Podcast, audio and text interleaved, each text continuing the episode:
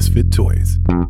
Welcome to episode 677 with my guest, Holly Crumpler. We're going to be talking about dissociative identity disorder and just something for you to uh, think about when you're listening to this. A lot of people, there, there's a, a misnomer that it's a super, super rare thing, but actually more people have dissociative, and this is according to the DSM-5, uh, more people have dissociative identity disorder than have OCD.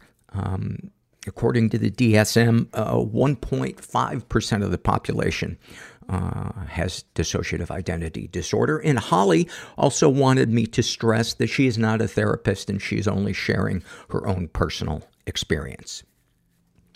We are at 870 paid Patreon members per month. We're about halfway towards our goal. And if you find value in this podcast, I would love it if you could uh, become a donor. Uh, we, uh, you can sign up for as little as a dollar a month. And uh, there are different tiers of rewards uh, based on how much you're signing up for.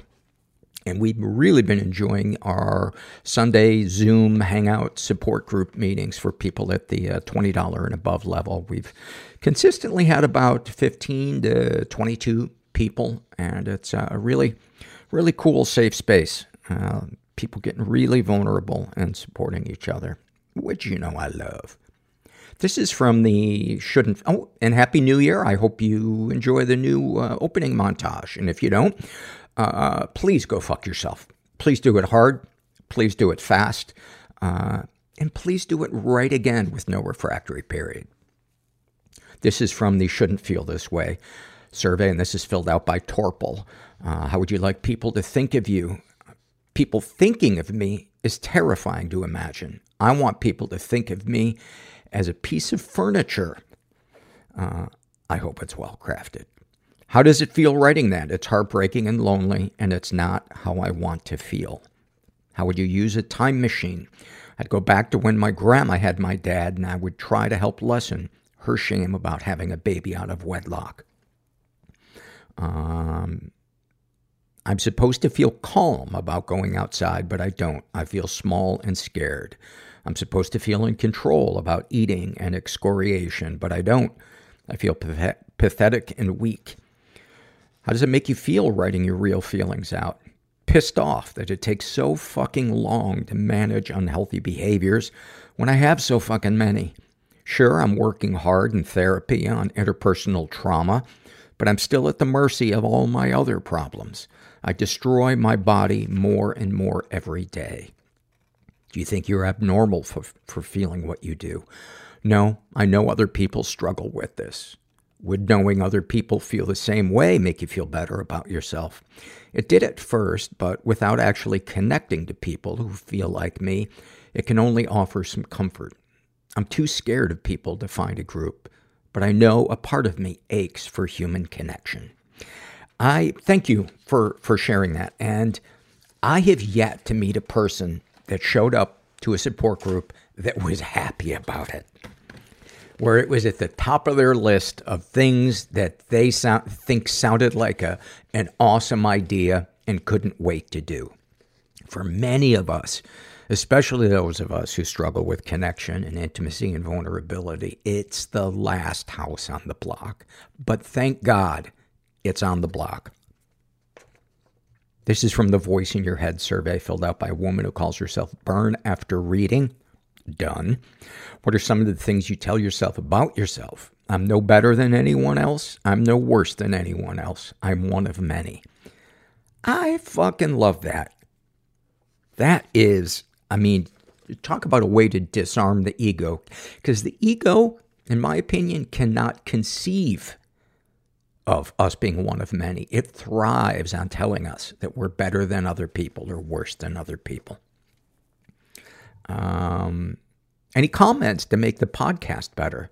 Feature an episode in which a Jungian analyst breaks down Gracie's dreams.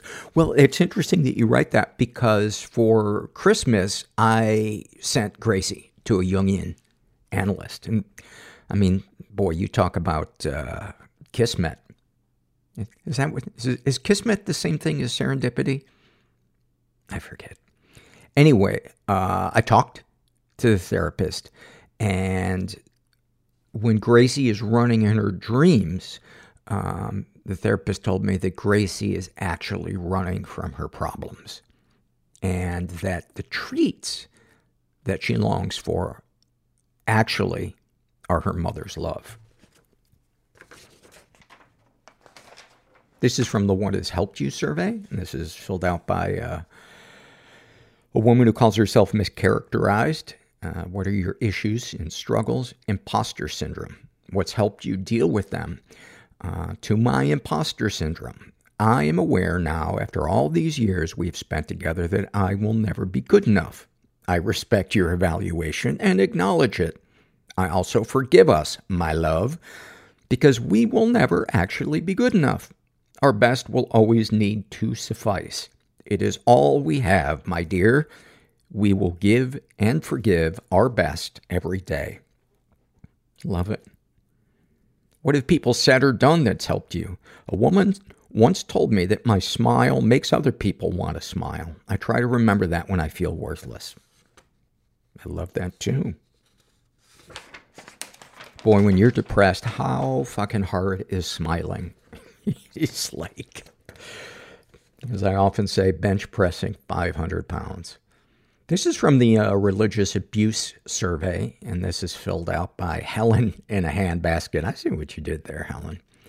Uh, I was raised in a very strict Mormon family with high expectations to ob- obey every rule, commandment, and suggestion by a church leader. How could that go wrong? To do anything differently meant my eternal salvation and my family's was at risk. I dated a non-Mormon guy for six plus years and my parents were so disappointed, even though he is still the nicest and sweetest guy I've ever dated. We did get engaged, but I'll never be but I'll never be 100% if the reason I called off the wedding at age 22 is because of my own doubts or the worry about disappointing my parents. Mormons are really good at driving home that fear of, if you don't fall in line, our eternally family, our eternal family is at stake. Couple that with severe emotional neglect and you've got a harmful recipe for growing up feeling ashamed of things that are a normal part of growing up. Have your experiences affected how you view that specific religion or organized religion as a whole? I've had to unlearn and am still learning to not think in terms of black and white, right or wrong, etc. I think organized religion is detrimental to self-esteem, especially for women with the purity culture bullshit they preach. And it teaches people to rely on made-up teachings, rules, etc., instead of trusting one's gut instincts. Being around any kind of religious behavior or language makes me feel like I'm gonna break out in hives. Mormonism did so much harm to me that I'm still trying to unpack at age 47.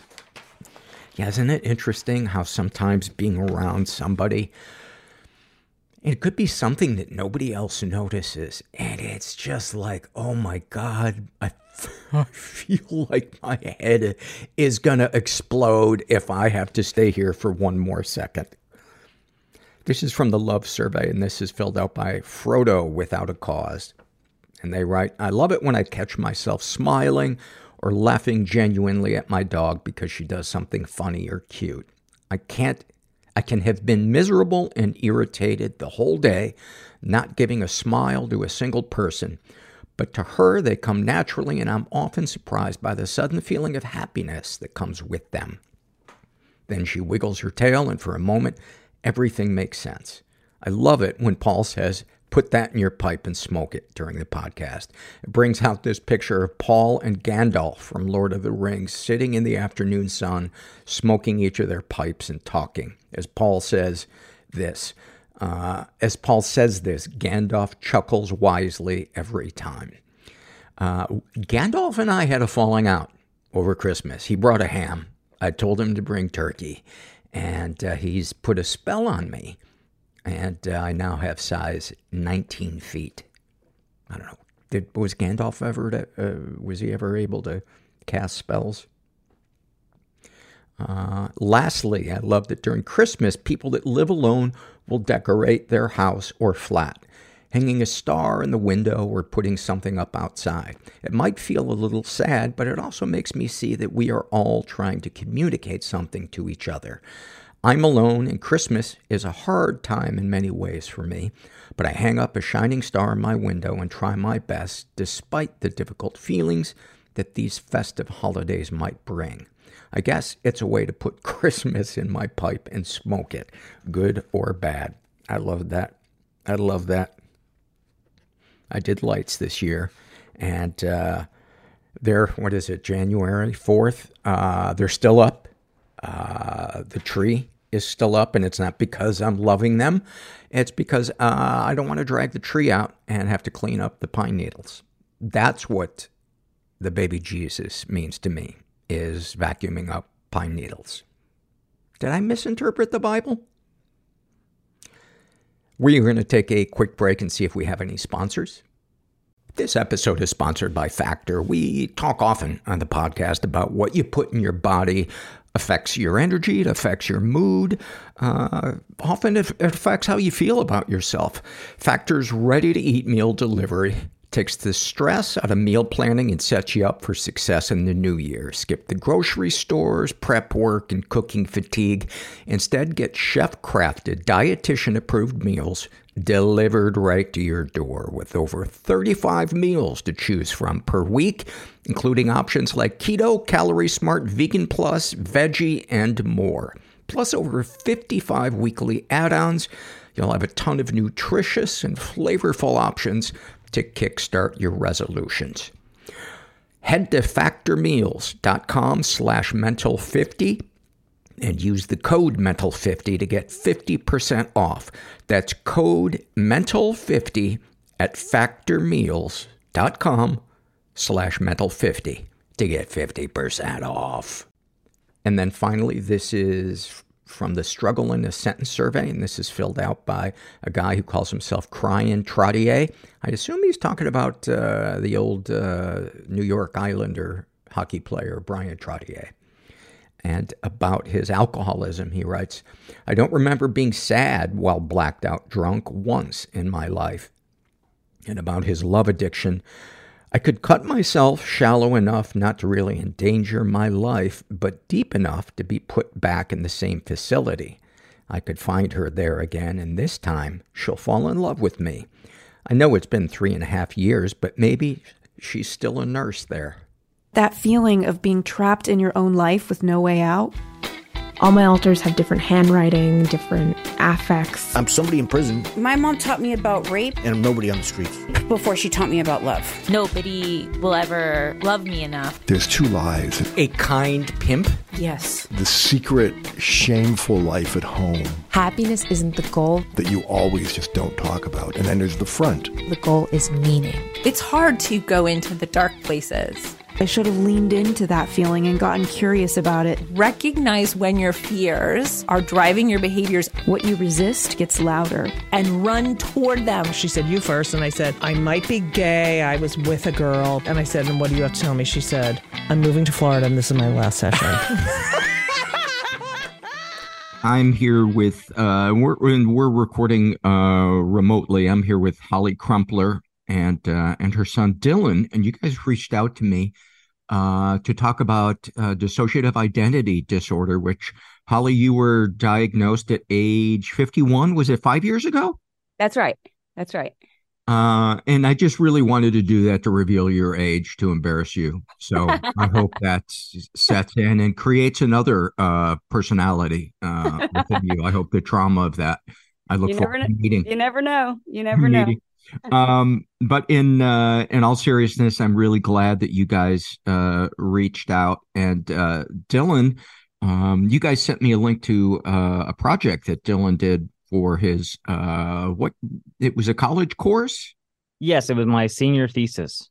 Film. Yeah, and it's a 15 minute short uh, about a day in the life of somebody with DID. And Holly, you helped write it. Um, Correct. And what is the name? There's a psychologist who is using it uh, as part of his uh, class and teaching people.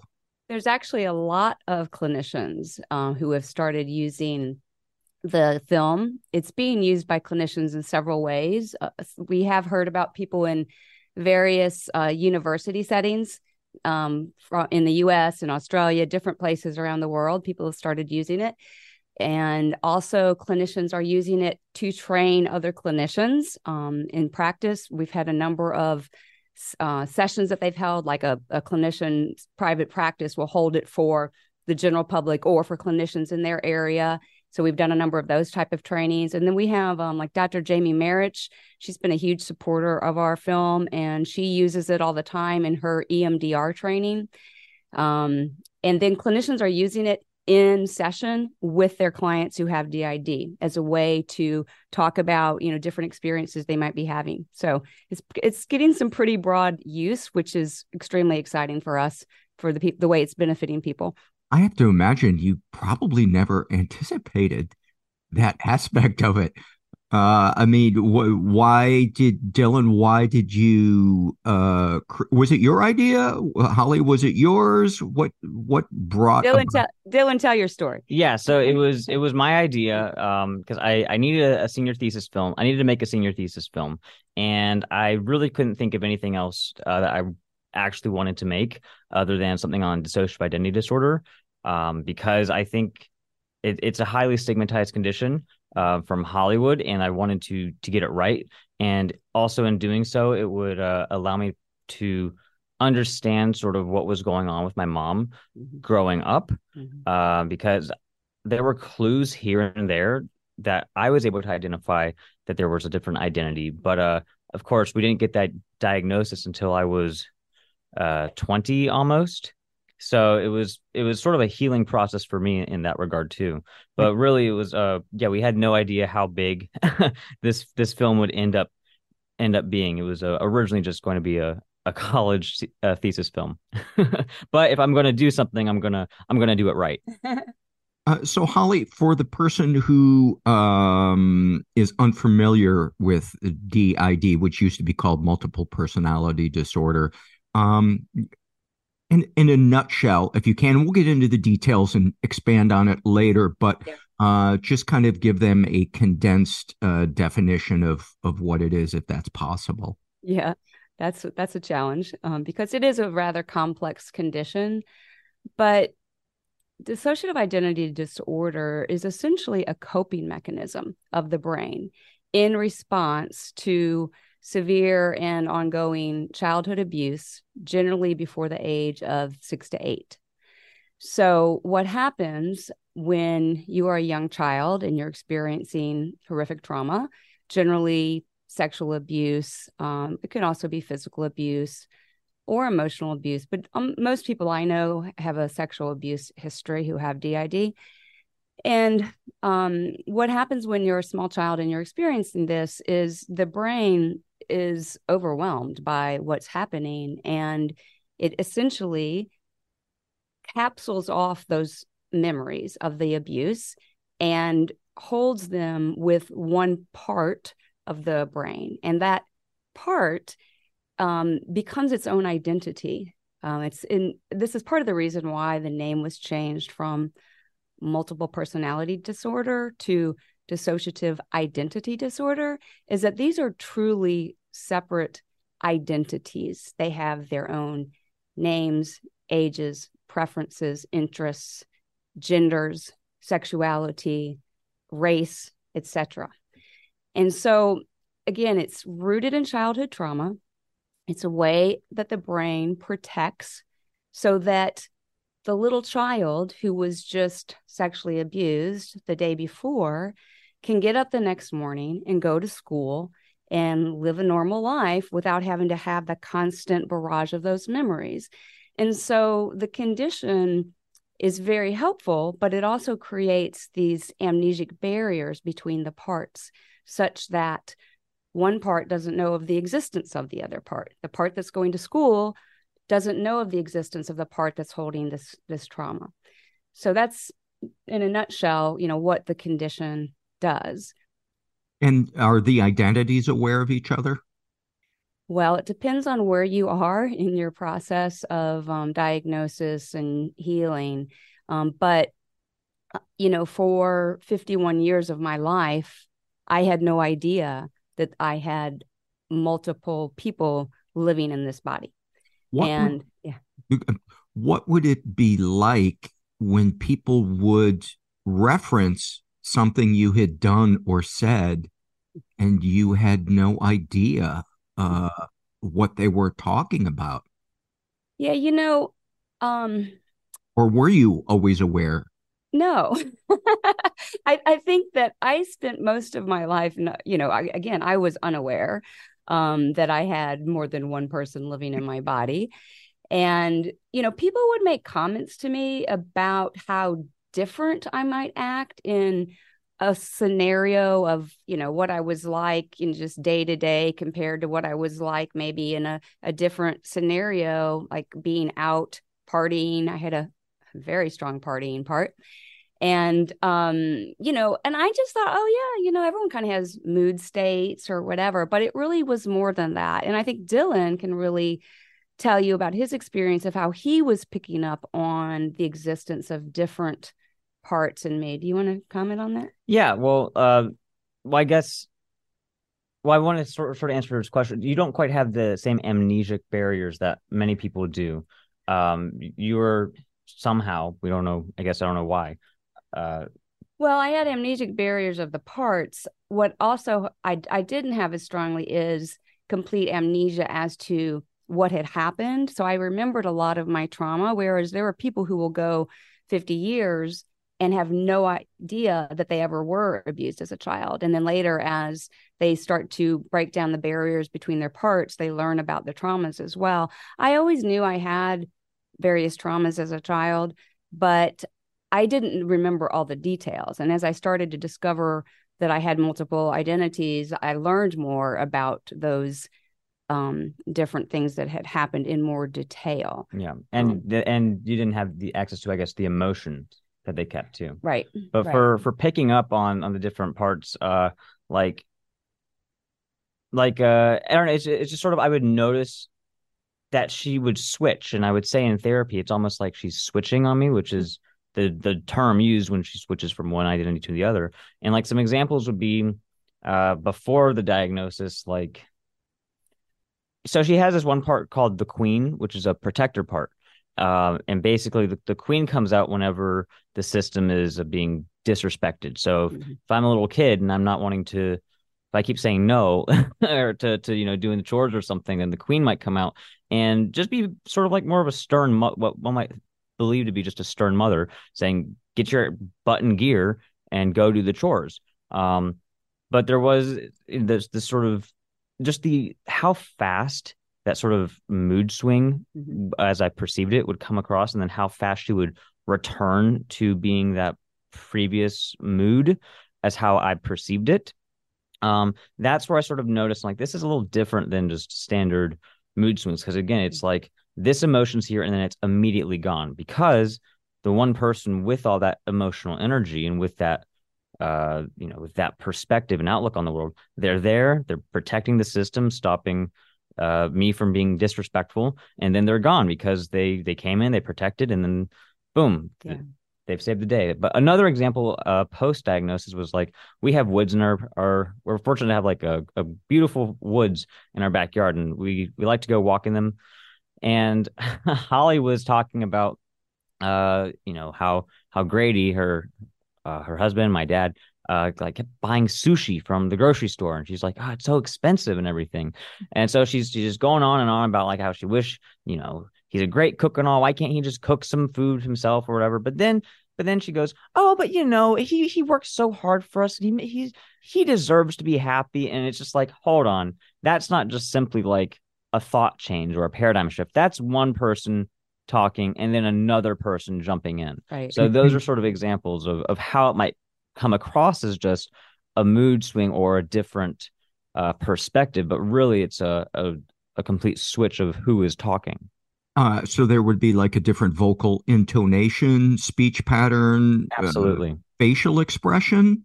Mm-hmm, absolutely, especially when one of the littles are out. Uh, one of the the kids, they they definitely uh, they they behave like children. they, well, they are children. I mean, that's what these parts are. You know, they literally are frozen in time, and they um they still think it's whatever time it was when they were created until you you you actually can do more work with them to help acclimate them to the present and help them understand that we're no longer living in you know 1970 when you may have come into existence um, but they definitely still you know are children. That's who they are. Although some of them their age sliders and their their age can different differ. It, it's interesting because there's so many different types of parts that can be created for different reasons and in different circumstances because what happens is when the when the brain starts using this coping mechanism it figures out oh this is really effective and so it becomes a way of dealing not only with big t traumas like the sexual abuse but small t traumas also as one goes through their life and, and account something difficult then another part may come into creation to kind of deal with that situation. So, for example, of, of that, like I have a part that um, came into being when I was at the dentist um, when I was pretty young, less than 10. And this dentist was like really scary guy. Um, probably not to most people, but I don't know. He seemed really scary to me. We were pretty afraid of a lot of people when we were young. And he though we, we were like getting really anxious and screaming and so to get us to stop screaming he put his hand over our nose and our mouth and so we thought he was trying to kill us it was a very terrifying thing i mean as i'm describing it, it doesn't even sound like a small t trauma that sounds like a pretty big t trauma but it you know it was a one time thing that happened with that dentist and boom i have this part that was created um, related to that and who's very terrified of the dentist, although we've done a lot of work and he's not so afraid of the dentist anymore. Which is good because our next door neighbor is a dentist. but not the dentist. No, Not not, the the dentist. dentist. Yeah, barbecues would be awkward. yeah. Uh, the the process of uh, is, is it called integration? Is that when a psych- you work with a psychologist and they help you um, with these different identities? What what what Okay. does that look like? Okay. So there's a lot in that question. Um, if you look at the treatment guidelines from the ISSTD, which is the International Society for the Study of Trauma and Dissociation, there's a, a kind of a three step process in the treatment of someone who has DID. And the first is phase is safety and stabilization. The second is reprocessing traumas. And the third, according to those guidelines, is what's called integration. And there's a lot of debate and discussion about what that term integration means. Um, there's also a term called final fusion, which is used sometimes interchangeably with integration. But I think a, a lot of therapists looking at those guidelines um, interpret it and for a long time was kind of a gold standard treatment of okay if you have did what we need to do with you is we need to integrate or bring together all of those parts so that you can be one single person like a normal person you would be. And most people that I know who have DID are not in favor of that approach to to working with their system. And I know we've used this term system a couple of times. It's the way we describe the group of people that live in our body. We call it a system. And so um, you know, the idea of bringing parts together and not, you know, not having them be separate identities I think once you get to know the different parts within your system and understand why they're there and what they did for you, um, there's a pretty strong appreciation for those parts and the role that they they have played and the roles that they can continue to play.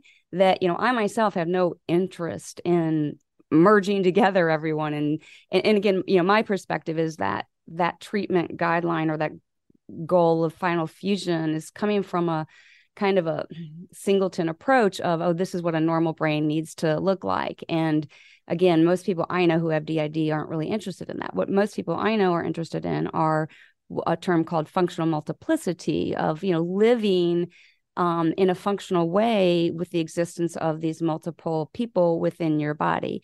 And so you know like as i've done um, I've done a lot of work in the last five years since I was diagnosed, and a lot of that work looked like getting to know who the parts are in the system, what roles they play, why they exist, what traumas they have, and then working with each of them on the processing of their trauma. So, you know, a normal person who's had, when I say normal, a person who's not DID, who's not multiple, a singleton, who's going to do trauma work with their therapist, they've got one person working on their trauma processing in the case, case of a DID system, you know, I have 26 different people who have individual traumas that they need to process and work on and, you know, get to a point of not being triggered by those things that are related to the trauma. So there's a, that's that kind of middle phase of doing the, the trauma work to get the parts to be comfortable, to not be activated, to not think that they are in a place where they need to protect the system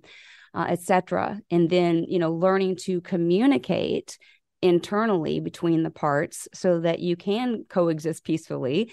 Uh, because if you have 26 people living in your body, they can have different ideas of what they want the body to do, what the what they want the body to eat, what they want the body to wear, how they want the body to have its hair. So it's a process of, you know, that's what I mean by the functional multiplicity is learning to coexist peacefully in a way that you're able to collaborate and communicate is a large goal within that to uh, help ease the amnesic barriers? Yes, exactly. So, um, you know, and everyone's different in in how much amnesia they might have or not. Um, but the bringing down the amnesic barriers is what lets parts get to know that they exist and be able to communicate with each other. Because if they don't even know that they're there, then they can't communicate um, well. So yes, and and I like Dylan said, I didn't have to do as much work in that space um, as some other people that I know, but um, that is a part of that process. Is is is bringing down those amnesia barriers, remembering the trauma so that you can process them, um, getting to know those parts so that they can communicate with one another. Also, I I think from things we've been learning recently um, about uh, mom's DID is that she might have more amnesia than she thinks. Be, uh, yeah. But then whenever she goes to think about something that requires, you know, memory, one of the parts might just boop give her that information immediately. Um, right. Because so, it's interesting. Like we've been watching, we've realized that when watching movies and TV shows, we often are asking Holly, "Hey, so what happened last episode?" And she, it's a little, it takes her a while, and uh, we come to come to realize that it's maybe because somebody else is watching. Yeah, I think that's true. That's true. Have you always called your mom Holly? That's a great question. Um, I started doing that actually. I think around the same time when I was in therapy and was saying how like it's like she switches on me, um, and and people have like my uncle has commented, "How come you call her by her first name instead of mom?" Um, and I, I think it's because I always recognize that that's not just mom uh, that it's I call her it, that there's somebody else there. So by referring to her as Holly, it it, it is uh, a way to ground her um, and be like, hey, this is Holly, right? Um, but also it's perhaps a way to identify. Uh, I don't I don't know, but I've, I've been I doing it for about think, a. I think you think of your mom as more than just Holly because there's more than just Holly here. Yeah, and right. Yeah, there's yeah. more than because yeah. sometimes I'll be another part and then he'll refer to me as that part so he might say okay rebecca i'm fine you know like he can recognize oh, rebecca's a part in our system that gets very worried about our children um, yeah. she's always afraid our children are going to die and something bad's going to happen to them so she will get very overly protective and overly worried about dylan and our other son lee mason and Dylan can tell when when she's really getting all worked up. Yeah. So sometimes you he may say, he may call me Rebecca because he sees that that is Rebecca and not Holly. Or I'll call Rebecca mom just so it's like I'm not calling her out. Yeah. Um, but whenever it's it's Holly, it's like just I guess to confirm who I am talking to. While mom can encapsulate, I guess, the whole system. Mm-hmm. I got you. Uh, so when you're before you began to receive treatment or awareness of uh, your different identities roughly how often was Holly present, and today, how often is Holly present? Hmm. Well, that's an interesting question. I keep saying that because there's so much to it all. Um, you know, I've spent we we haven't really talked about another part I have named Superwoman, um, who actually was who was fronting. The term is called fronting when the part, whoever the part is who is, you know, there um, speaking, presenting, it's called fronting. So for a large part of our life, we really, even though people called us Holly, there was a part of us that um, is an identity called Superwoman who really ran the show for most of our lives. And which, Holly, oh. which could be why I call her Holly instead of mom, because Superwoman to me is not mom. Like she, she's not like a motherly figure necessarily. She's as far as like emotionally it goes. It, she's very much a businesswoman, which could have been why like if I didn't feel like I was getting that emotional connection, I would be like, okay, Holly. Right. Um, yeah. And Superwoman, I mean, I, I was a businesswoman. That's what I did. I, you know, I worked for 25 years. I was a, at a CPA firm and I really was in this kind of get it done part that was so strong within our system that really kept me from getting to know that there was anyone else there because we we had a very significant work addiction. And you know we figured out very young probably in elementary school that achievement um, equals lots of positive attention. We we got a lot of you know accolades for how well we did in school, and I think that's kind of when our superwoman part took over and was just like, "Yep, we're just gonna keep getting straight A's. We're gonna be the valedictorian. We're gonna be the number one in our business school. We're gonna just achieve, achieve, achieve. And if we keep achieving, no one's gonna figure out that we are this bad little girl who got abused because that's how children think about themselves. They think that it is their fault. And if you can you know, do other things to get really positive affirmation. It helps to keep all that shame at bay. And so the superwoman part really is, I think, who ran the show most of our lives. Um, and with a pretty strong dose of the queen um, in our in our adult life, she was around a lot. Um, Re- you know, Rebecca would come in, and you know, then you're going to say, "Well, who is Holly?" I don't think we really even knew who Holly was. Holly, I think Holly really wasn't around much um, because these other parts were really running the show. And what happened to us is in 2012, we became very physically sick and we start our our body just started shutting down and we had um, just severe fatigue brain fog and it had been kind of going on for a little while but it just got really, really bad to a point in 2012 where my body just kind of stopped working and put me into my bed for like 18 hours a day. And it was a really scary time because no one really knew what was going on with us. Um, I went from doctor to doctor to doctor, and it, you know, they'd say, "Oh, you just have chronic fatigue syndrome. You have fibromyalgia," which are just ways of saying you're really tired, and we don't really know what's wrong with you or why. And so we eventually took a couple years to get some diagnoses that at least were a little bit more instructive and informed in terms of treatment. We got diagnosed with chronic Lyme disease and with some severe mold toxicity issues because our house turns out uh, had a, a bunch of mold issues. So our physical health really became the center of our universe um, for quite some time. And we were just in this constant state of treatment, treatment, treatment, trying to figure out what to do to where I could actually function. And I actually had to take a disability retirement from my job. I had to stop working completely in 2014. So it's been nine years since I've worked and I'm, I'm still on long term disability. But what happened is I finally got my physical health at least to a more stable point. And I think once I did, um, it became a safer place. I wasn't like superwoman running all the time. And that's when parts started to become a little bit more active and um, letting us know they were there that we didn't know were there. So I don't know how much Holly was here before and after and percentages, but hopefully that kind of addressed your question. What are the different uh, oh, first of all, the accolades and the uh, positive reinforcement for achievement. Sorry. Did that come from any of the abusers? No, no. I'm just saying in life in general, you know, okay. just, okay. yeah. Mm-hmm. Are you comfortable sharing who the abusers were?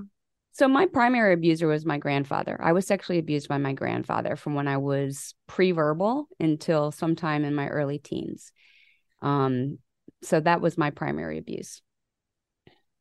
And had your parents been abused, uh, or whoever the the child of your grandfather was, had they been abused as well? So this is my father's father, and I did not tell either of my parents that I had been abused by my grandfather until about 10 years ago. And I did, I finally, I kind of, st- before I even was diagnosed with DID, I started doing some work around my sexual abuse because when I first was seeing this therapist dealing with my severe chronic physical health issues in 2013, she was like, you know, because I, I said to her, look, I think I just worked myself to death. You know, like I just wore my body out because I worked crazy hours all the time and a candle at both ends, all ends, 26 ends as it turned out. but um, I just thought it was, I had just worn myself out. And at my first therapy session with her, where I was trying to deal with this and losing my identity, losing my job, she's like, I really don't think you, you know, you're sick because of your work. She's like, I want to talk to you about your your childhood sexual abuse. And I was like, okay um, let's talk about it. And so we pretty quickly um, started doing some work around, you know, focusing on that and pretty quickly, you know, started sharing with other people because I hadn't really told a lot of people. I hadn't told my very best friend from my, you know, since high school. Um, I hadn't shared it with my parents. I hadn't told my sister. And so I started telling people, which is a really helpful thing in trying to get rid of shame, is to share, you know, what happened to you that was not your fault, but you think is your fault, mm-hmm. which is why you don't want to talk about it. But I um I told my dad at the time, and he said that he was never abused by his father. And I didn't tell my mother um, at the time. I just didn't think it was something that she could handle hearing. What are some of the triggers that your identities are are sensitive to? And are they different for different identities? Yes, they're they're different because the different identities were created in different scenarios. Now, so I have several different parts that were created related to the sexual abuse by my grandfather. So I have some parts um, that are different ages, and they have different memories of different specific, you know, instances of that abuse.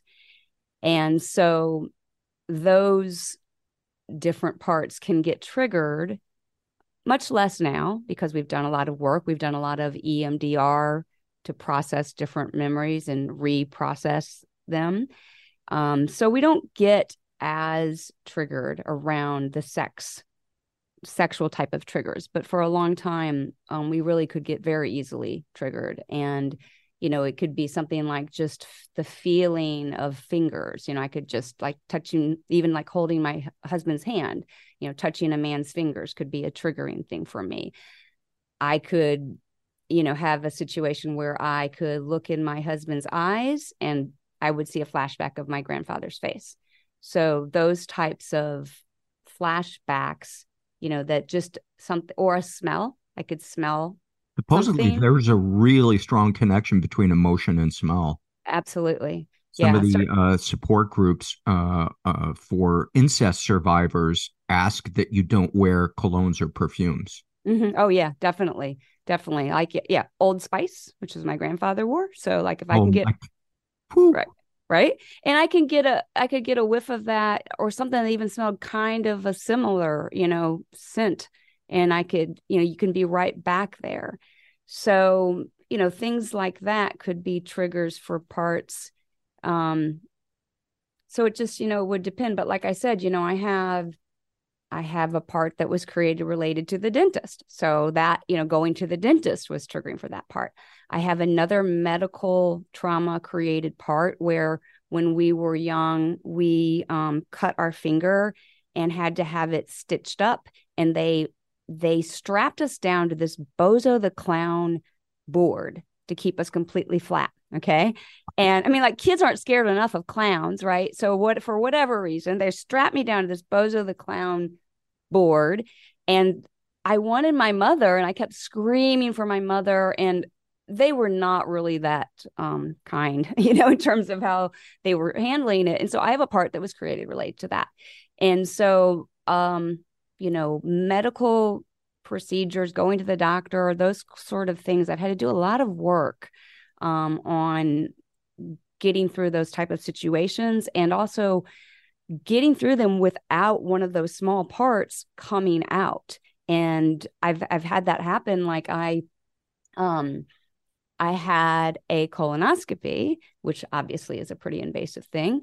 And i this was during covid. And so when i had had my colonoscopy they wouldn't let anyone come to the recovery room because um, ever like my, so my husband had to wait out in the car. You couldn't even like come in the building for the procedure. This is like in probably in 2021 when things were still really strict. And so when I woke up from the anesthesia, I was a small child screaming, um, confused about where I was, what had happened to me, because um, my eyes were closed. So I was completely in the dark. I somehow didn't realize I could open my eyes and because I was still halfway under anesthesia, right? So things like that can happen because that the amnesia takes down the dissociative barriers also and in part came out and was extremely upset and confused and you know my husband wasn't there to help me. Um, so that was very difficult. And i have since learned if i ever and i have had another scenario where i went under anesthesia since then and i did a lot of preparation work with like the doctor beforehand and the anesthesiologist beforehand and you know made sure my husband could be there the minute i was out um, and it all went fine. You know and, and, and it went fine because the anesthesiologist took such good care. Um, he really was very trauma informed and when i had told him you know how it was for me like when he was putting me under he one he let me hold that little mask that they you know give you to mm-hmm.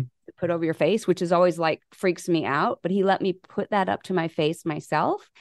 And then as i was kind of falling asleep he said we're going to take good care of you every one of you.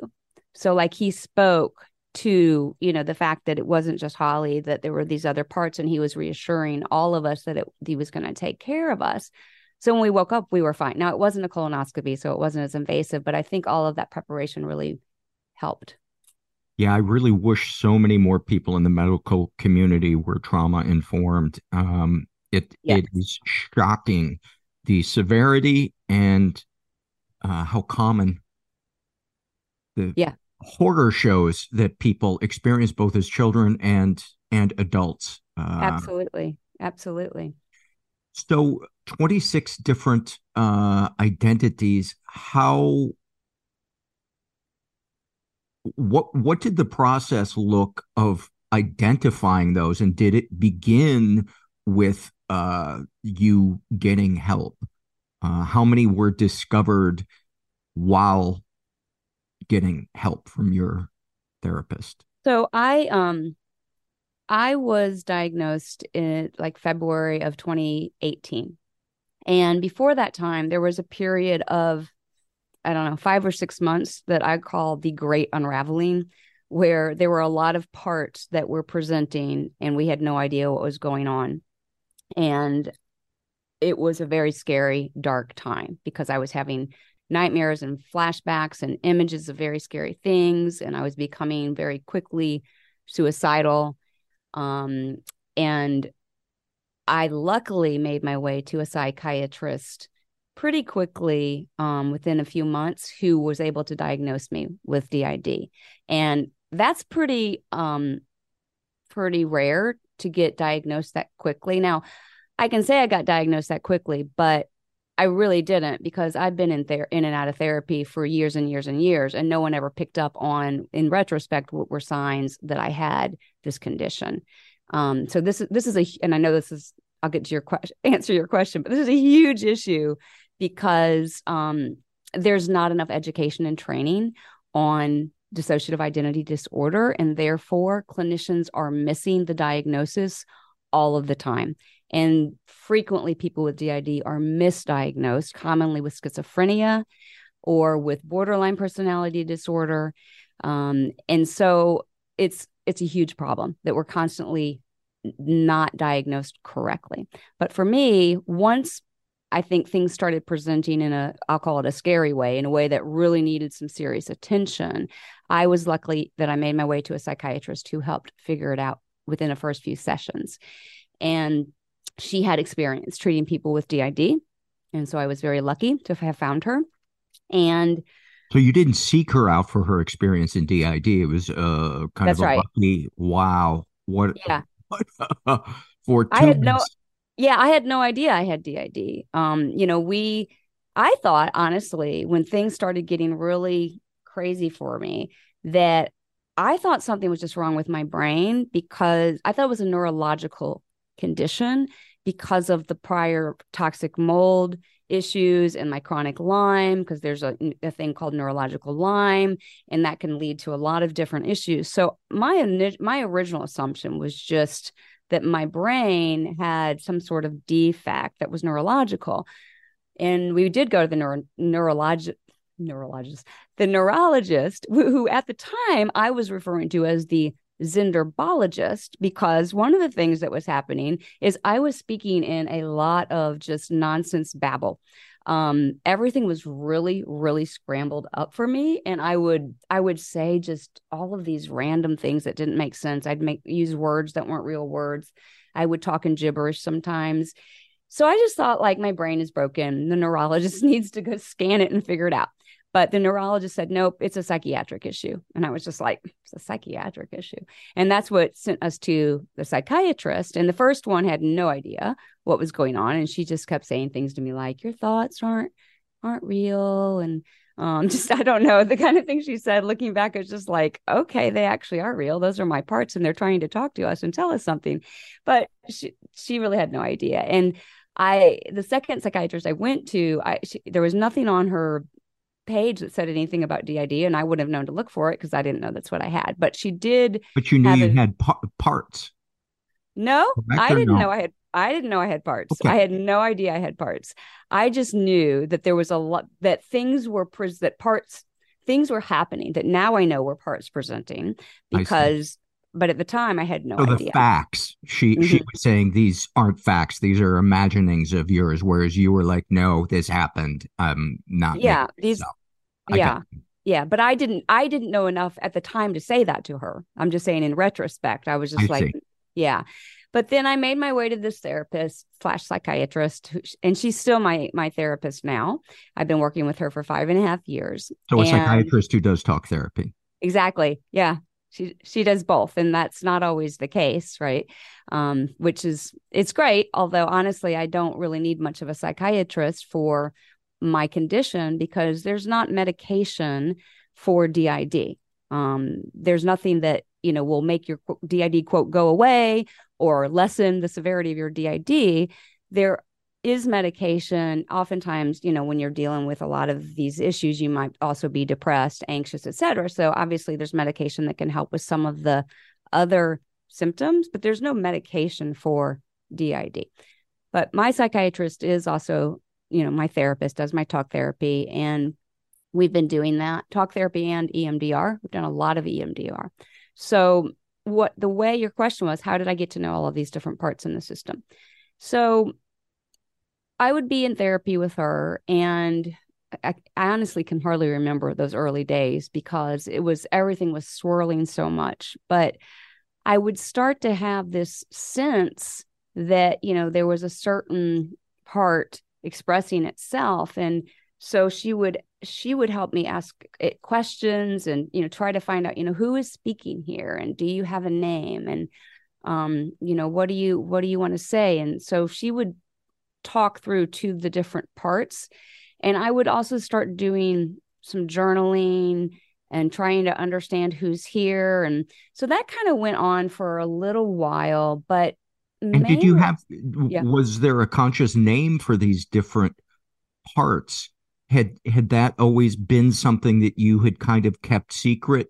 And No, I didn't know they existed. I didn't know any names of any other people that were in here. So there was nothing my brain had kept them secret through the amnesia of not knowing they were there. Okay. I had no idea I, Holly, or I, Superwoman, whoever I was living my life at the time. Uh, so I didn't know they were there. And as we got to know them, we learned they they have names. They told us their names. And the way that I really had a breakthrough in getting to know who they were is I actually um I ended up going to an inpatient hospital trauma clinic that specifically treats people with DID. And that was back in 2019 and what, it was what is the is the name of that in case there's anyone listening? Well, unfortunately for anyone listening, that trauma um, inpatient hospital is no longer um, operating. It was the Ross Institute um, that was founded by Colin Ross, and it was in Denton, Texas. But he he Dr. Ross no longer has his inpatient clinic in Denton, Texas. He does have an intensive outpatient clinic in Texas, but he does not have an inpatient clinic. And unfortunately, there are probably four or less um, hospitals in the country, psychiatric hospitals that really specialize and know how to handle people with DID. It's it's it's really um, not a good thing to end up in most psychiatric hospitals if you have DID because they really have no idea what to do with you. I would imagine for some of them if they don't know what's going on, they think of your behavior and maybe change in voices as manipulative. Oh, yes, we can get a reputation as being difficult, um, which is really quite unfair because it's just, you know, different parts trying to express themselves. So it's, yeah, and, that's where a lot of people just get misdiagnosed with different things as well, you know, borderline, etc. Um, or like when people will say that they're hearing different voices in their head because I can hear different parts talking and expressing things. It's all in my head. They're not all talking out loud. So I'm hearing voices. And so that's where people might get diagnosed with having schizophrenia. Uh, and it, it's not schizophrenia. We're not hearing voices in the room. The voices are just back and forth in our head as different parts are talking to each other. So when I went inpatient in 2019 in march of 2019 i was there for three weeks at the at the ross institute. And i did a tremendous amount of work there on discovering the parts. And the way that i discovered them there was some i already knew going in there but they had me do this exercise called non-dominant hand journaling. And they had a list of questions to ask the parts. And i would ask the question with my right hand my dominant hand and then I would answer the question with my left hand, my non dominant hand. And by doing so, that accesses the bilateral access of your brain by using your two different hands. And it's kind of similar to what EMDR does um, in accessing both sides of your brain. And by doing that, I was able to get to know more parts. So, like, I would have a sense that there was someone there, or there, you know, I'm hearing a different voice that's trying to tell me something that I don't recognize, and it's not really that clear. And so, you know, I would say, Hi, you know, what is your name? And you might say, Oh, my name is Susie. And I'd say, Well, how old are you? And then my left hand would answer, I am three years old. And so and so is helping me to write this, she would say, because parts can share skills in the, of the body. And then I'd say, Well, you know, how were you created? When were you created? What do you remember? What do you want me to know? What what is your role in our system? What are you here to teach me? How can i help you? So that was the process that i've used to to really get to know the different parts in a way that was really significant. And was it just chance that that and through repetition that the number of different identities uh, came forth uh, rather than you saying, uh, you know, uh, let's uh, address this potential identity and and try to bring that one out? Was it just just a repetition of doing this exercise, and then yeah. eventually, you know, no more new ones were coming out? Well, that's not true. So the what would happen is yes, the repetition of doing the exercise would bring parts out because parts want to be heard. You know, they've and for in my case, they've been, you know, stuck in this body for 51 years, not being able to express themselves. And so they want to be heard. They need to be heard and understood and accepted and loved. So a lot of them, you know, want to be able to share their voice. There are also a lot of them are afraid to share their voice mm-hmm. because it's not always safe to be seen, right? That's what we learn when we're abused when we're little. It's not always safe to be seen or heard. So um, not all of them would just appear as readily as others. And it was, you know, I did that work in the hospital. That was three weeks. I didn't learn about everyone in that time. And so it was a process over a couple of years. And and then sometimes like I kind of thought, oh, I've kind of learned about everyone and something else will happen. And it's not necessarily a trigger, but just maybe something that's going on. Another part will I'll have a sense that someone else is there and I'll kind of start asking questions and I'll learn about another part. So I had I actually just discovered there's a, another person a few couple months ago. Um, so I don't know if, if I found everyone yet. We'll see. There might be parts who haven't, you know, felt comfortable to share yet. Uh, one of the things I do want to ask you uh, is to name some of the parts, some of their characteristics. But before we do that, Dylan, I wanted to ask what was it like for you during the great unraveling? Uh, oh, the great un- well, let's see. I wasn't here actually for most of the great unraveling. Well, you took. I was. Remember that that Thanksgiving. I know. I, I know. I wasn't here for most most of it. I was here for for that Thanksgiving. Um, uh, because I was off in college in in California, so um, I would hear about stuff through like the group chat, um, and I, you know, I would have these phone calls that would be very frustrating because I, I don't know who it was, if it was the Queen or or somebody, but uh, the Queen was there for sure on a lot of our phone calls, feeling disrespected, I guess. Um, and that's the main thing that I took out of the Great Unraveling was, hey, um, before the diagnosis, I'm like, whatever's going on with Holly in her brain, it is making her uh very moody, um, and I don't know, bitchy. um, like there, you'd have these all these long phone calls, and I was, uh, you know, I having grown up with the queen, I'm like, I can't hang up on my mom, and eventually I was like, I'm hanging up on her. That was not a good idea. Um, she called me back and was even more mad, and I'm like, I'm like, what if I just don't answer? And uh, I think that might have made things worse. And I know there was a time when I'm like, look, you and I are not talking because I need my space. Um, oh yeah, you broke up with me. Yeah, yeah. Uh, I'm like, I need my space. Um, we we can't uh, be just this is this this relationship is just it's just not quite working. Um, but then like we were home for Thanksgiving and uh, we were in the shopping mall preparing for uh, some trip coming up, and and like just the queen was just very active and uh, like I just felt like she felt like I was being very disrespectful, which I was being a little difficult in the shopping mall, but like it was partially because of just like all that the energy from from the queen, um, and just how sort of controlling she would be, and and Superwoman, combination between her and Superwoman. You know, she's trying to find the perfect winter coat for me and everything, and I'm like, it doesn't have to be perfect. I literally don't care about all these color options at all, and I'm like, just let's just get the simplest thing possible. And she did not like that. Uh, she thought it was being me being disrespectful, me being dismissive of of her care for me and her trying to get the best for me. Um, and eventually, uh, like I was in like the changing room trying on some clothes, and she's like kept nagging at me or bugging at me, trying to get me to hurry up and see the clothes, and like opening up the door of the room so I could so she could see how the outfit looked. And I'm like, I I yelled at her. Um, and then she almost left me. Uh, she she she walked. Well, I did at first. I went, did. got in the car, and started to leave. Yeah, she she left the she left the whole store, and then got in the car and began to drive away. And I'm like, that's I'm not like, normal behavior for me, by the way. Yeah, she she wouldn't do that. Normally, if we have a fight, um, it's uh things will calm down and we'll talk about our feelings and sort of what happened and why she was feeling that way.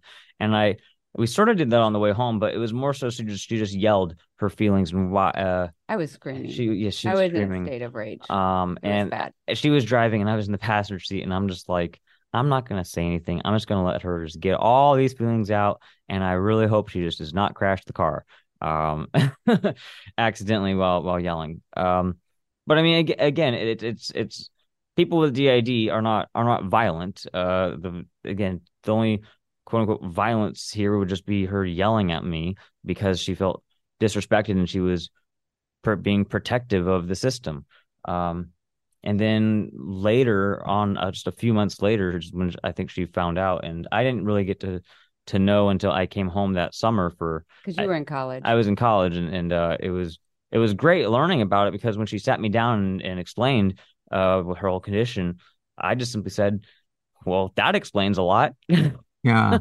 because it was it, it made perfect sense. I'm like, yeah. So when I was saying it was like you were switching on me, it's because you literally were switching on me, and that was not um my mom or Rebecca or whoever's giving the love uh to me uh in the mall. It it, it makes sense that that was the queen or uh, you know feeling disrespected, and I'm like, okay, cool. That's and the great and know. the queen wasn't really angry at you. She was angry at the people who had disrespected her that caused her to come into creation. Yeah, in the 'cause first it's- place. it's, That's um, where the, the issue is. because the disrespect. the so then your little bit of disrespect would trigger all these memories and just put her into the state where she thinks she's dealing with people that she's not dealing. Yeah, because it's like, oh, the, the trigger would be just disrespect. Mhm. The the emotional me- core memory would be from the past, and so the it would feel to her that the past was present with that the the modern day disrespect. I think which is also common in people that don't have DID. Yes. Yes. You know, there's a there's a saying if it's hysterical, it's historical. Mhm. Uh, right. which the first time I heard that, I was like, that makes total Correct. sense. Um, Yeah. because Yeah. it's it's almost never whether it's a, a a fight between people that are married or somebody l- losing their shit at the grocery store. It's almost never about the thing. It's about the nine things before the thing. Exactly. Yes. Yeah. Because yeah, again, this this whole condition is is related to to trauma and unprocessed trauma and all those emotions, Yeah. um, which I guess is a good thing because then just I shouldn't just say just just work through the trauma, just Yeah, just that's work so through the emotion. I mean, because yeah, So I don't easy. even have DID and I have my own trauma, Mhm. uh, not Just related gonna bring bring bring that up, unrelated to Well, he is both. Oh, I mean, it's I mean, yeah, having the queen as a I mean, he was mom. being very gracious in describing, you know, our relationship, but it's, it's true. I mean, he he has childhood emotional abuse from due to our unresolved traumas. There's definitely that's been an impact, but you can Yeah, I mean, well, I would say that the emotional abuse there from having that kind of emotional. It's not like I mean, I don't know if there was a different category of emotional abuse because again, I don't want people to think that. he wasn't mom was- right? Yeah, I mean, I don't know. I just feel a sense of being like, yeah, my mom who has DID, she was emotionally abusive. It wasn't. I mean, again, it, this brings up a, a larger topic of of uh, I guess how hurt people hurt people. Exactly. uh, and how how any people in general who are abusers have been hurt. Um, Yeah. And you know, I'm not. I don't want to. I don't like saying yeah, she was emotionally abusive, even though she was, because I mean, I guess it wasn't really fully her either. I, I think we wasn't her. understand that you're not trying to throw her under the bus. You're trying to give weight to what you experienced. Don't let me put words in Yeah. your mouth, but that that um yeah. But uh, how did we get onto this? we got onto this because you said you also had your own abuse, which was unrelated to me. I said my own trauma, unrelated. Yeah, your own trauma. But yeah, I had my own trauma from from. But hold on, how we got onto that? Because was this was all connected to something. You talked related- about the great unraveling and what your perspective was when I was going through all of that. and We were learning my diagnosis, and it all made sense. Oh yeah, I was connecting to how ev- how other people uh have their own traumas and stuff, and if it's unresolved, then of course it's going to come out. Mm-hmm. Um, I think that was the the main thing there. Yeah. And, and and oftentimes I think it it can present itself as that person disappearing when they need to show up for their kid's life or their partner's life Mhm. and it's not necessarily overt and screaming but just they're just not there Mhm. Yeah. I mean, I I think uh, I was doing everything I could to be a perfect mother because that was Superwoman's whole MO is we did everything perfectly. Okay, that was our objective. And we tried to be a perfect mom, but we just got in our own way and we didn't have the emotional intelligence. We had, you know, we're living such a life of dissociation from reality and you know not having dealt with any of our trauma and you know, just trying again to live this life of being a look perfect, to look perfect. We want everything to look perfect. And, you know, let me just, you know, take you to all the, make sure you're doing all that right activities and make sure we're buying you all the things. But I wasn't necessarily able to manage my own emotions in a way that I could be the mom that I wanted to be at that time for Dylan. And I, I mean, I was working, you know, 60 80 hours a week on, at my job and i was on two different boards and you know it was just like i was trying to keep spinning all of those plates um, and not t- not taking care of myself either you know i don't i used to think you know when people talk about self-care it was just a concept when i started hearing people talk about self-care i was like what are you talking about is that when i go get my manicure i don't even like to go get my manicure because that's that takes time and i've got other things i need to be doing and like i didn't understand any of that so i didn't take care of my body. I didn't take care of anything. I was just running, running, running. Yeah, and I think I remembered what the previous question was about how it affected me. I mean, seeing that that's what Superwoman was, Superwoman being my mother, that was the model behavior. So like I know like for the longest time uh it's like I wouldn't really take care of myself and give myself self-care either. Um like I would always be, you know, I wouldn't want to take a break. Uh, I had to just like my mom, she was very successful. So it it seemed successful, uh, successful whatever that means. Doing air quotes. Uh-huh. Um, in you know with her relationships, uh, more so on the, on the business side, financially. So I'm like, I want to be like like her. Um, possibly also because uh, with the queen, you know, all those standards. it's Like if I'm not like her, then I am bad. So I guess that's sort of the emotional uh, yeah. uh, abuse there. But it's it's just interesting. It's how, for how it affected me was if if I'm gonna be you know following her steps uh, unintentionally, uh, then her the responses of her trauma and her behaviors will carry over into my behaviors. So if she uh, you know is uh, you know just working all the time and just has to be perfect then that makes sense for why I, for the longest time, and probably still today, but I've gotten a lot better, struggle with perfectionism, and it has to be perfect, and uh, possibly why maybe I don't know if relationships were. I don't know how relationships if those are difficult for you at all, but like I know that like the fact that you wouldn't uh like friend people from work on Facebook, like I know that that impacted me um because and then just thinking uh like hey I got to be I basically I just thought I had to be professional all the time. Mm-hmm. Um friendships were were always difficult and we didn't know if that was just because whatever was going on with me like we we didn't know we got me tested a few times to see if like I, if I was on the uh, autism spectrum and we it was concluded no I'm I'm not so I'm like huh so how come I'm struggling socially um well and you had your own other I have my own other traumas that was significant had a significant yeah, I have impact in all of that. other traumas that are not mom related that have an impact uh but shoot my ADHD got got me distracted when she interrupted me there. No, uh not interrupted me when she added to the yeah. to the conversation, but um you were talking about your social anxiety. Oh yeah, and... just how it impacted me. Like I don't know, I just think it's interesting how other people's how, how a parent's unresolved trauma can affect the child. Absolutely. And even if it's not like direct like I never hit you. You never hit me. It wasn't like abuse in that way, just how even her coping mechanisms, mm-hmm. how that model of behavior of what seems to be an adaptive coping mechanism of just mm-hmm. work harder, mm-hmm. how that can impact your child. Mm-hmm. And then, you know, how that impacted my relationships because I just know that socializing and, and, uh, connecting with people was difficult because of, uh, possibly from Superwoman, but also from my own trauma and fear of connecting. Yeah. Plus, like I mean, we moved. I moved schools so many times growing up. It yeah. was sort of, it was uh, it was it was like, well, why am I gonna make friends again if I'm just gonna have to to move? And then I'm you know some bullying happened, and I'm like, well, why would I? I'm just gonna shut myself off from people because uh, it's like, hey, I'm gonna just move again anyway. Uh, why get connected or and hurt or sad once I leave? Would it be so. f- fair to say that there have been a lot of times where you, especially before you knew what was going on, with with your mom uh, that you would feel like you were walking on eggshells around her? Absolutely. Yeah. yeah. I mean, how could you not?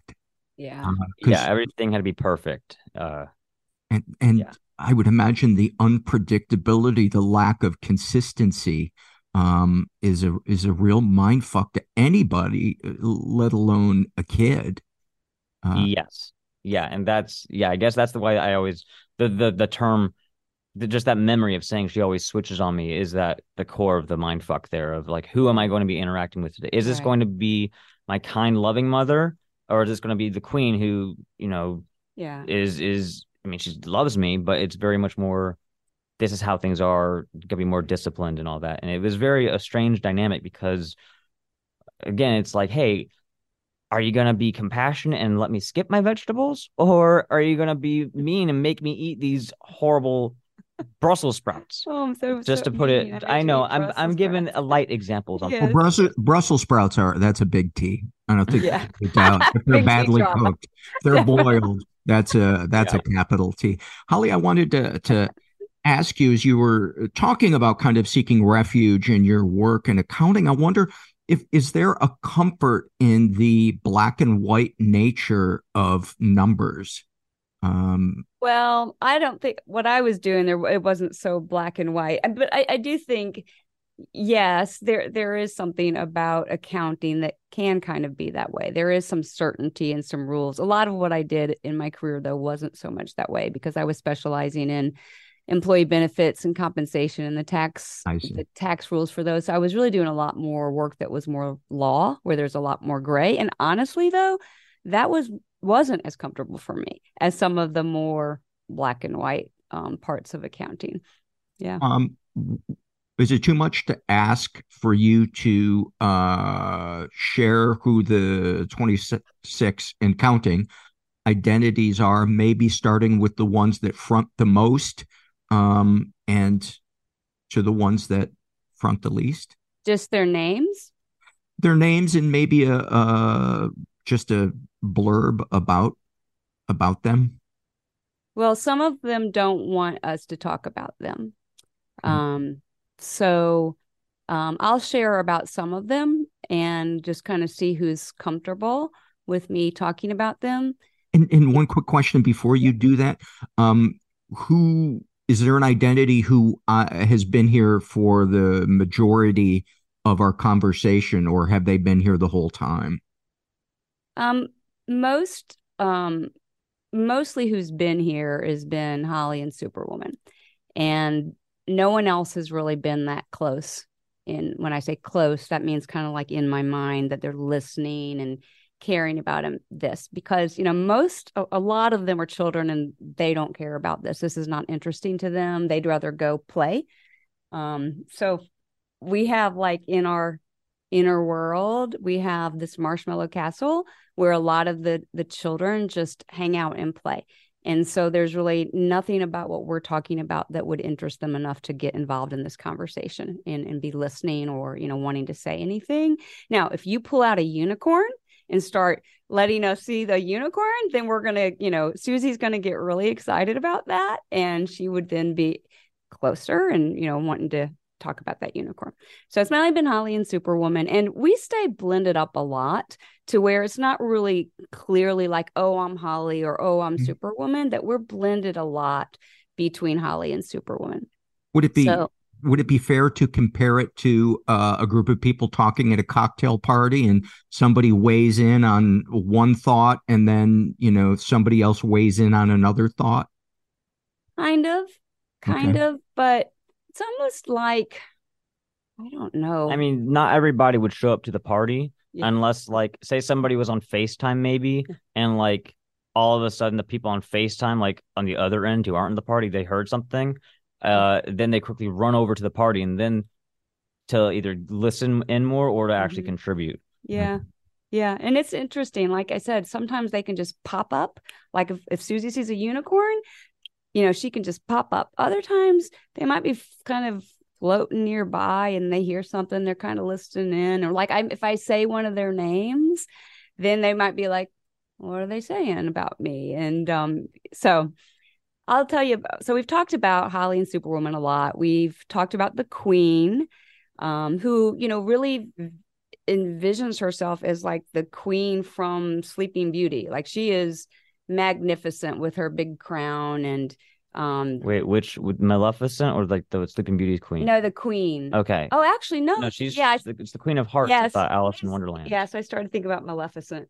Um, the the Queen of Hearts, she's more like the Queen of Hearts from Alice in Wonderland. Our queen is really, yes. Um, but she doesn't see herself like that. She sees herself more like that other queen, but she acts more like the queen from Alice in Wonderland. Off with their heads, right? So that's the queen, and she's getting annoyed at us talking about her um, because again, that feel that felt disrespectful that the way we're talking about her. So we don't want her to get mad at anyone. Um, and again, she doesn't she doesn't really get act the way that she used to very often, but she will. Like you can tell if you if Dylan says something and she doesn't like it, she might get a little bit. I'll get a little strident and, and, with her. and I still might But- not recognize it's the queen because I'm just Right. like, oh shoot, I just said something that you know that might make anybody you know unhappy. So then I'm like, okay, that's just mom being unhappy. But then it's like, oh wait, hold on, that was actually the queen getting maybe yeah. a little protective. All right. We talked. right, we need to. we not talk talked about Rebecca um that she she actually was created when we had a miscarriage between Dylan and our younger son I what we were at the doctor and I was 20 weeks pregnant and they were doing an ultrasound and we learned that that baby did not have a heartbeat and that was extremely traumatic. It was actually the first time in our lives that we kind of thought, "Oh, we don't have control of the world." Um, before that, we really did like think we were in control of everything.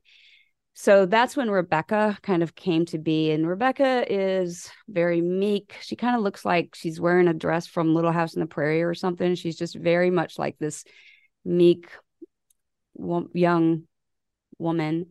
And she gets very worried about our children and you know gets very anxious if that they're going to die or something bad's going to happen and um which which any child might just think that's just my mom worrying about me because Right. so many moms do that, but but for us it's it's different. It's different. it's different. Um like i said you know she has a kind of and she speaks like my voice is very different when i'm rebecca. It's very soft and more nurturing and um so that's that's rebecca. And we've done a lot of work with rebecca to not be as anxious about the children.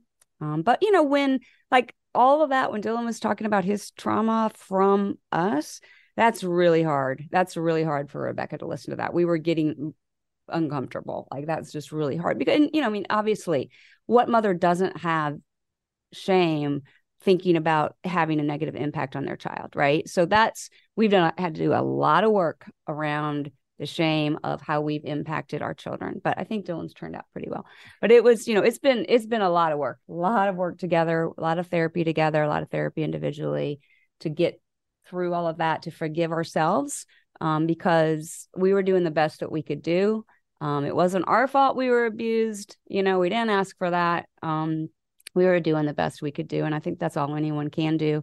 And the fact that you're working on yourself now that you are aware, I think that's the ultimate amends is Yeah. saying, I'm going to put the effort in to try Yes. to see that I don't repeat my behavior That's right. rather That's than it. stewing in self hatred, which is really kind of, uh, you know, we mistake, we lie to ourselves and tell ourselves that that's discipline, but it's really just a form of self obsession. Yes.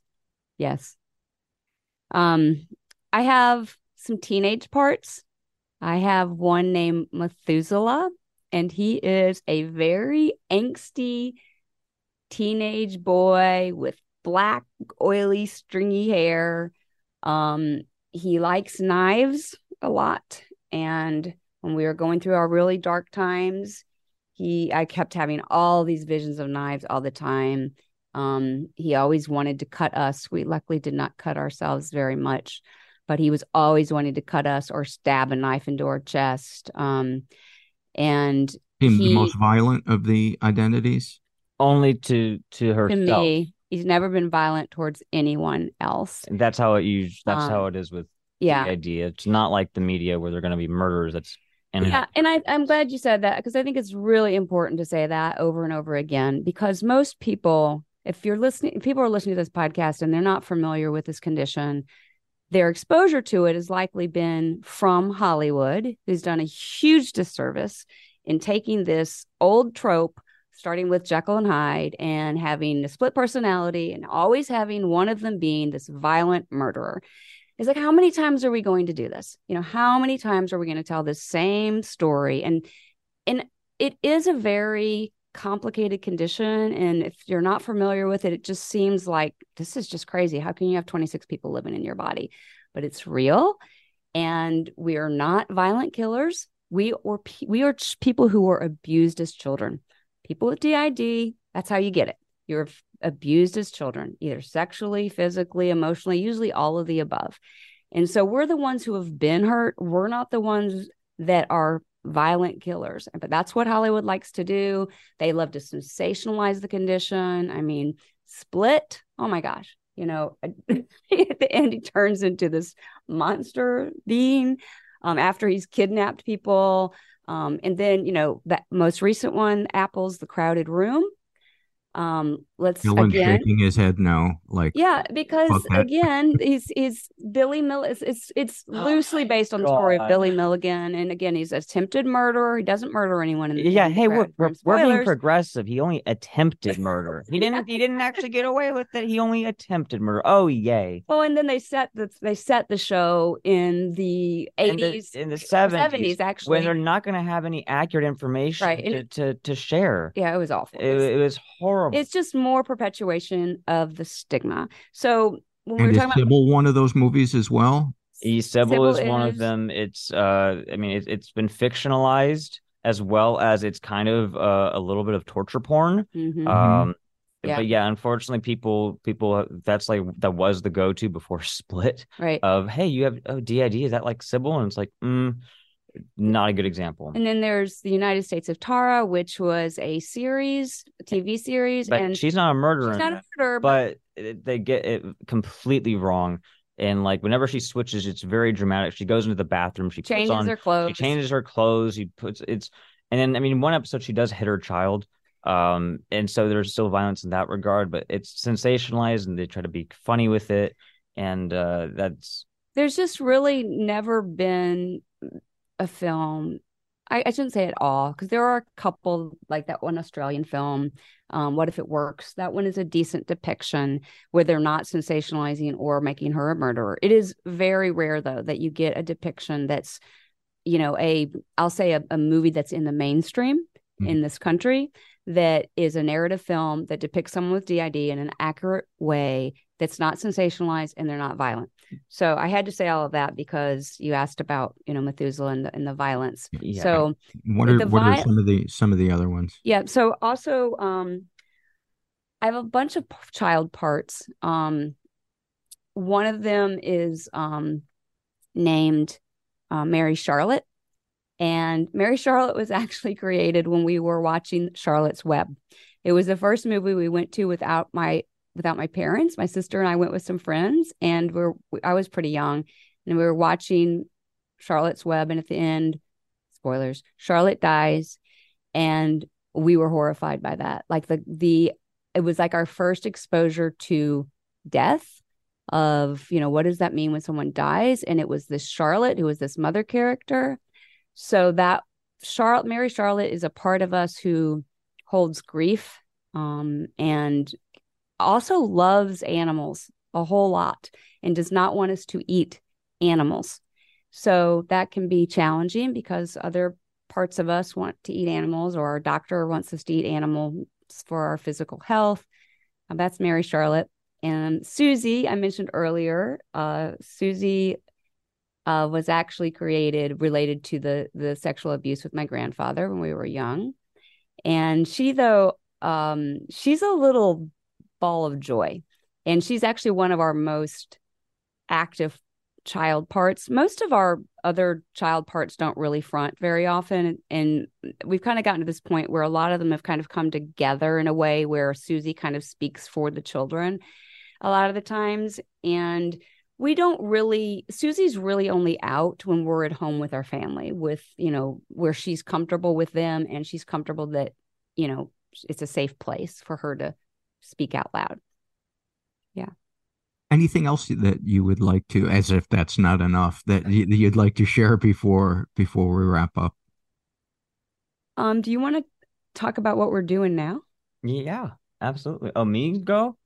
Well, I'll, I'll just say, I mean, at the very beginning, I know we've talked a lot about the condition, but at the very beginning of the, of the interview, we were talking about the short film and that Dylan made the short film, Petals of a Rose, Petals of a Rose. and we you will can- put the link to that in our show notes. awesome. We'll give you our Facebook and our Instagram and our it's it's it's freely available on Dylan's web website. We created a website to share it with the world. And we went public with that in February of 2020 Three, Three. this year. this year and uh, at a conference called the Healing Together conference that's sponsored by an Infinite Mind. And this is the largest gathering of people who have DID and their supporters and clinicians who treat DID.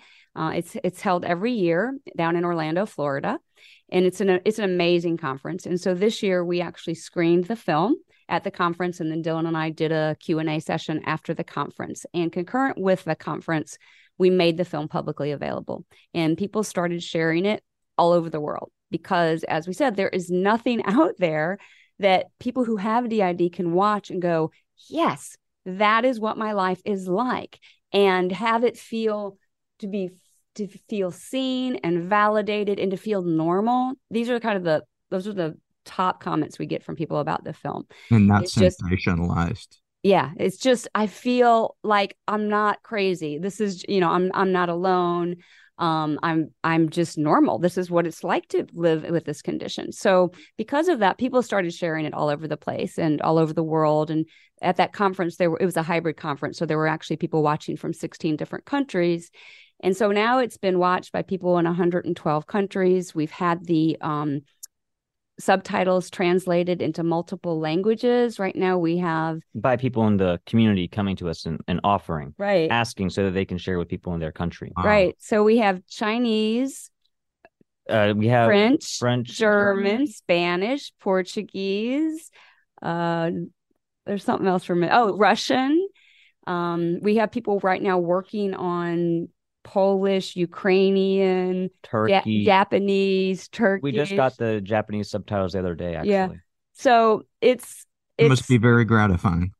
Oh, it just feels so good to be helping people, you know, feel seen because uh, this condition is just so stigmatized because of Hollywood and because of the lack of understanding within the mental health community. There are still a lot of therapists and psychiatrists who do not believe this is a real condition. Okay. I imagine And- there are people who have listened to this episode who are rolling their eyes and they're like, oh, she's just seeking attention Mm. and she's gaslighting her son and he's going Yeah, no. with this because he doesn't want to put up a fight. Yeah. So, so to that, I'll say sort of what I said earlier today on this topic. Uh, and so, first question to people who don't believe DID is real: Do you not believe in the condition, or do you not believe that uh, a 1.5 percent of the population experienced extreme childhood abuse uh, That created that created this condition? Right. Because in not believing in this coping mechanism, you are uh, allowing for that abuse Mhm. to take place. You are saying, I'm not going to believe this because it's too difficult for you, an outsider who did not experience any of that abuse Right. yourself. And so you're you're saying this isn't real, and you are uh, enabling abusers to get away with that. Yeah, it's you know, I think people don't they don't take the time to understand, you know, what it really is and that it's possible. And you know, if you get to know people who have the condition, it's, it's the most lovely community of people with DID. We know a lot of people with DID all over the world, and they're all incredibly kind, loving people who you know are just working hard to get over the fact that they were treated horribly as children. Um, but you know, it's it's the brain did this amazing thing. That's why it's it it's it exists. It's it's really phenomenal, right? That the brain can do this to not have the Holly part know about what happened to Susie so she can go to school. So I think if people would just allow for the possibility that there are things that brains can functions in a way that's different than your brain functions, you know, um, just to allow for that possibility and, you know, be open to that because it, again, it's a coping mechanism that's very, very helpful. So uh, it is very, very gratifying that people within the DID community are feeling seen and heard. And they're all saying to us, we want more. What's your next thing? So tell them what we're doing now, Dylan. So now we're making a, a longer version of the project. It's uh we don't know if it's going to be a film or a, a mini series. I don't want to make it a multi-season show, probably because multi-season shows might not get picked up for the after the first season, and I'd like to you know have a, a nice conclusion. Hmm. um, but yeah, we've been in the process of of of interviewing a bunch of people. Um, actually, I, I just came home from California because my my lease was up, and I'm like, hey, uh, Hollywood is also on strike, so I'm gonna you know maybe take this time to to work with mom. So we took a, a we were in the car from California to North Carolina, 46 hours of constant work on on the the show. So if anybody is listening to this with DID, um, we we're trying to get to know as much experience. Uh, as many people's experiences as possible. So if you want to Just right into the right into website. the website, Yeah. Yeah. and I would love, I would love to, if you can put me in touch with uh, a couple of uh, psychiatrists who specialize in this. I would love to have them as a guest. Oh, absolutely. Absolutely. Therapists. Um, do you care if it's a psychiatrist or a therapist? Because I know a lot. Okay. Yeah, either no, we definitely um can put that out and ask if any of them are interested. But yeah, I have a whole list of them. Um, we're like I said, we're networked in with a lot of people in the community, and we're we're actually interviewing quite a few therapists um as part of our development and research for the the sh- movie slash series. Uh, apologies about the audio getting cut off there. That's why I, I faded it out. Um, but many thanks to uh, Dylan and Holly. We are going to take a quick break and see if we have any sponsors. This is from the Struggle in a Sentence survey, and this is filled out by a person who calls himself Beef Liver. And uh, about suicidal ideation, they write The hardest thing I've ever done out of love is to stay alive every day, and you'll never know. About having borderline personality disorder, the world ends every day. Give us a snapshot from your life that highlight your struggles. My job is being a food bank manager in a small town. Today, I left work three times to cry in my car because I wanted to die so bad. I'm jealous of my clients who die on a weekly basis of exposure or drug poisoning, and I hate myself for it. Wow, that is intense. Thank you for thank you for sharing that. I'm sending you sending you some love. And speaking of loves, these are some loves from Seamus. And uh, Seamus writes, I love the sound of rain on a corrugated roof when sleeping in a tiny house. I love when my sister's husky almost tackles me uh, when they're so excited greeting me at the door. I love the times when I was younger, spending multiple hours talking to the right person on my Nokia brick phone. Uh, I love the unmistakably spiritual feeling of being in a crowd of thousands at a protest, shutting down a city block. And in the moment, it seems like anything is possible and injustice is not inevi- inevitable. I love that perfect bank shot on a pool table and half the pub erupts with, oh shit! I love the feeling of sending a rock climbing route that I've been working at for years. I love long, long walks through the forest with a friend. When moments of panic feel a world away and I'm just the perfect distillation of myself. Those are great. Thank you. This is from the Shame and Secret survey, and this is filled out by um, a non- non-binary person who refers to themselves as Zootopia. Um, they identify as gay. They're in their 20s. Uh, they say that they were raised in a slightly dysfunctional environment. Uh, they were the victim of sexual uh, abuse and never reported it. Um, just small things from strangers, like getting groped on the subway or non consensual sexual dancing in a club, but I still think about it years later. Uh, they say they've never been physically abused, but they've been emotionally abused.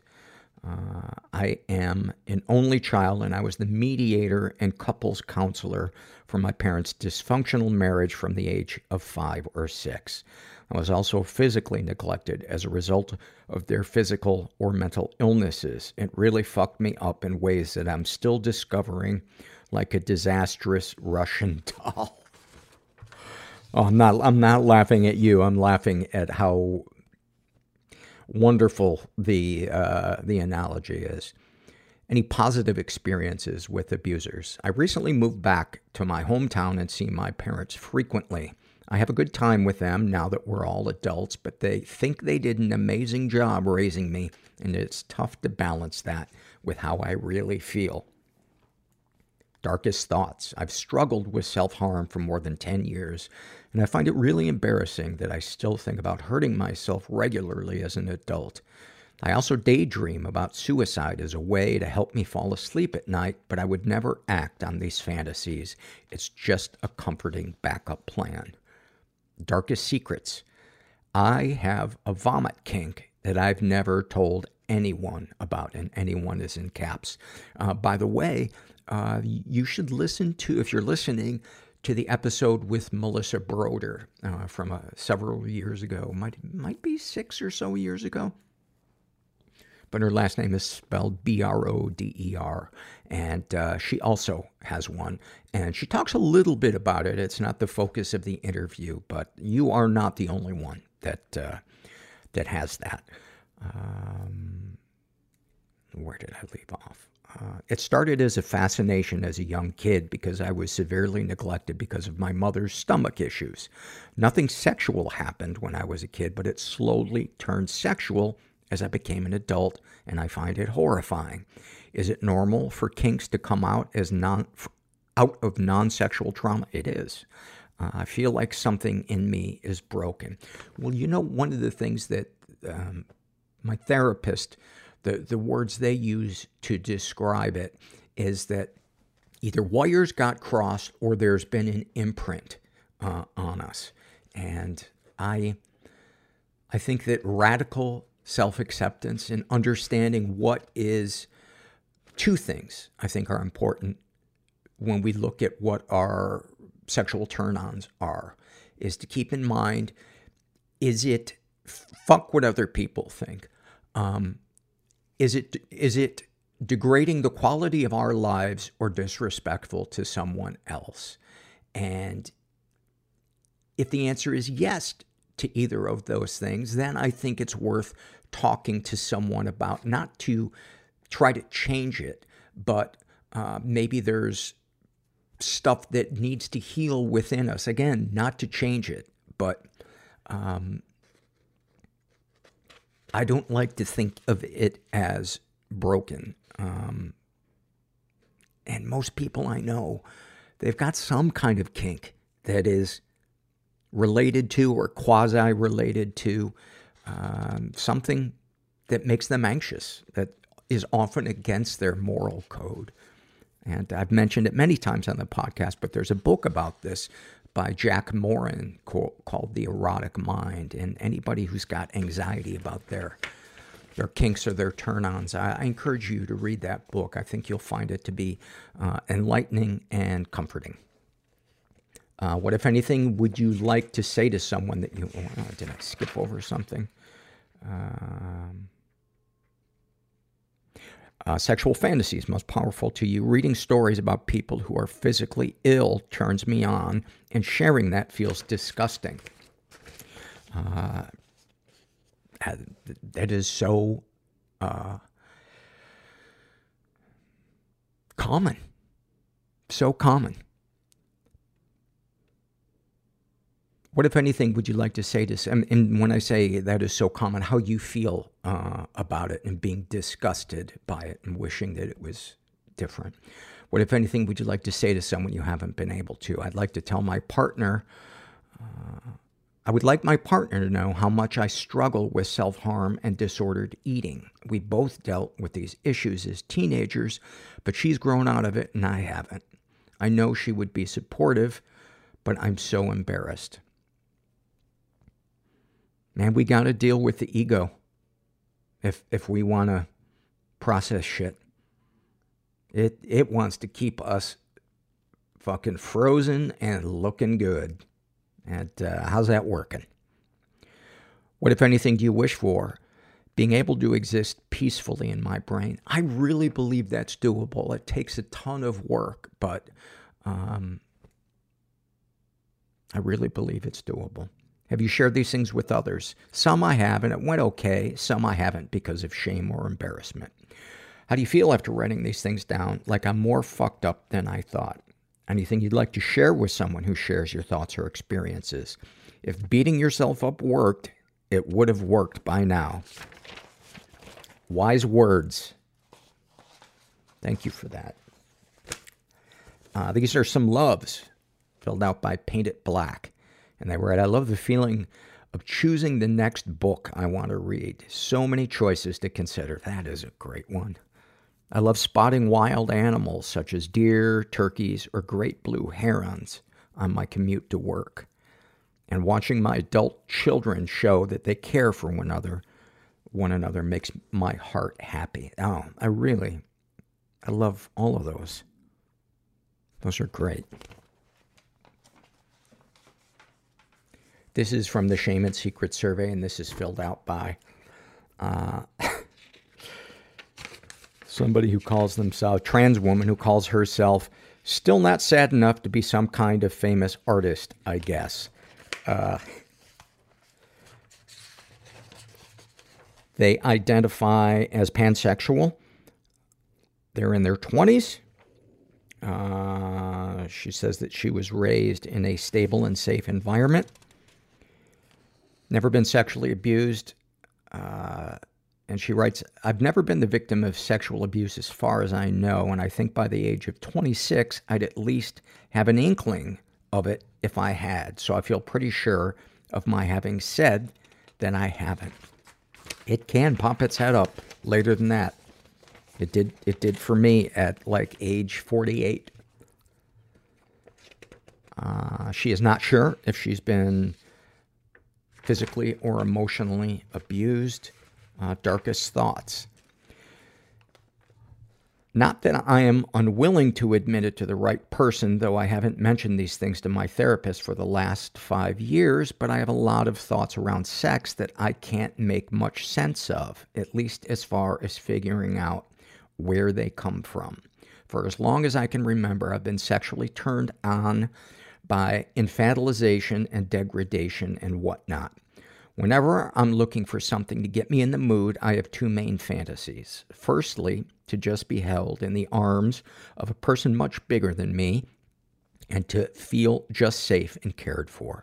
And secondly, and this is the weird one, I discovered while being with my, unfortunately, now ex, that I have a serious kink for nursing, and specifically to be masturbated while nursing from a woman larger than me and then parentheses, never being masturbated like a guy. Anything sexual involving my dot dot dot unwanted equipment makes me want to curl into a ball and cry. Just actually seeing that I've typed these words leaves me feeling strange. Darkest secrets. I still struggle, though not daily anymore, with wanting to cut myself. I started when I was 17 as a way to justify my feelings to myself. And now, while I only occasionally think about it, especially when I've been drinking, it is still very much something that I struggle with. There's just something about the pain and watching my blood flow down my arms and legs that I find incredibly relaxing when I'm at my nerve's end. Despite years of, quote, being better and growing as a person and regular therapy, I still have days where nothing more than a five hour shift at my job leaves me wanting to just go home, drink half a fifth of vodka, and spill as much of what's inside me as I can down the shower drain. Even, even as I type this, I find myself struggling with the urge. I haven't allowed myself to keep razor blades in my house for years because of this. I also find myself desperately wishing that I had some actual severe trauma in my past to warrant my feelings. I wish that I'd been raped or beaten or otherwise abused. I just want this all to have a quote cause unquote I can point to. I know that it's intellectually idiotic to want these things, but I still have days where I desperately want the clarity of some traumatic event to point to.